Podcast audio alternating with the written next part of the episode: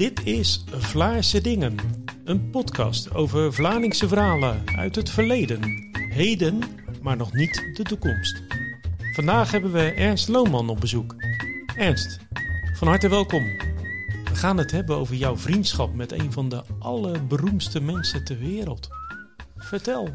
Ja, dat klopt. Uh, ik heb een uh, vriend en uh, is, hij is helaas ondertussen overleden. Maar het is een grote vriend van me. En het verhaal erachter is eigenlijk dat mijn vader die was hoofdwerktuigkundige bij de Holland-Amerika-lijn. En die voer op de Rotterdam. De Holland-Amerika-lijn die had begin jaren 70 twee schepen gekocht van de Moore Line uit Amerika. Dat duurde even voordat ze mochten komen, want ze waren de oorlogsvloot eigenlijk van Amerika. Dus de reservevloot. Uiteindelijk uh, kwamen ze deze kant op. Die uh, schepen Argentina en Brazil.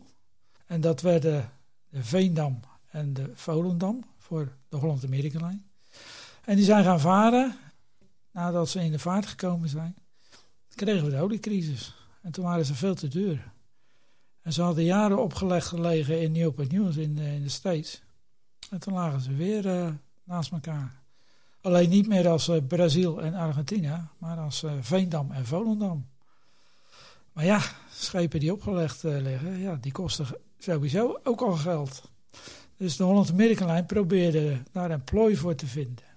En de Veendam, die werd vercharterd aan een Braziliaanse maatschappij, Intermaris.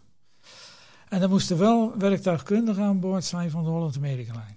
Dus mijn vader die werd uh, geplaatst op de oude Veendam.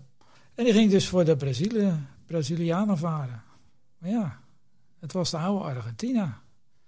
Ja, daar ga je natuurlijk niet mee varen in, uh, in, in, Brazilië. Dat uh, is net zoiets als Vlaardingen en Schiedam. Dat doe je niet.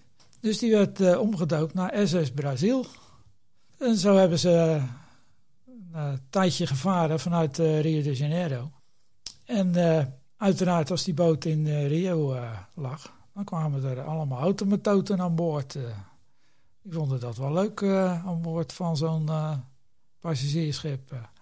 Nou, een van de mensen die geld had gestoken in dat Intermaris was Edson Arantes de Nascimento. Kijk, dat was Pele. Dat was zijn bijnaam. Nou, en die kwam iedere keer als de Veendam in uh, Rio lag, kwam die aan boord. En dan kwam hij bij mijn vader in de hut. En dan maakte ze een praatje. Ja, je weet hoe dat gaat, hè. Eerste keer dan is het een beetje verkennen.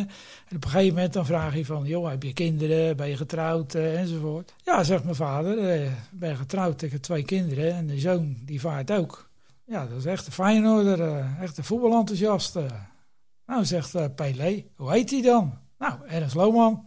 Nou, zegt hij, hier heb ik een paar uh, kaarten voor hem. Die neem je maar mee en die geef je maar aan hem. Ja, getekend, hè?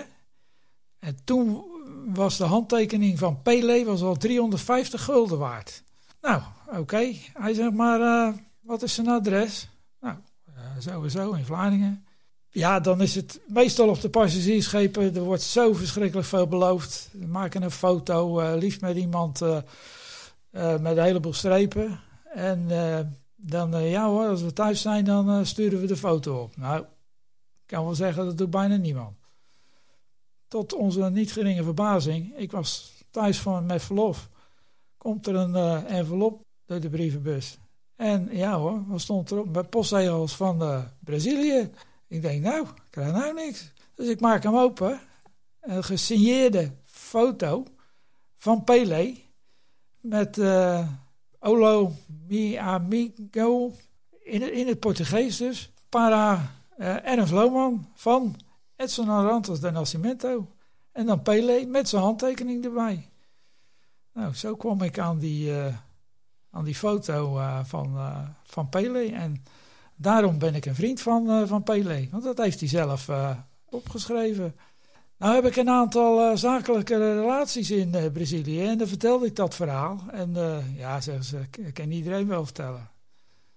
Maar ik moest natuurlijk die, die foto laten zien. Nou, die heb ik op een gegeven moment, heb ik niet gelijk gedaan, heb ik op een gegeven moment heb ik die foto opgeduikeld, ingescand en opgestuurd naar die zakenrelaties in Brazilië. Nou, die vonden dat prachtig natuurlijk. Ik was een vriend van Pele. Maar een van die zakenrelaties, die zat op Facebook met Pele. En die heeft dat hele verhaal, wat ik trouwens ook op mijn website heb staan, doorgestuurd, heb neergepend op, uh, op, op, op Facebook. Uh. Maar omdat hij vriend was van, uh, van Pele, met haar Facebook, heeft Pele dat ook gelezen. En die heeft het geliked. Nou, dat is natuurlijk ja, schitterend.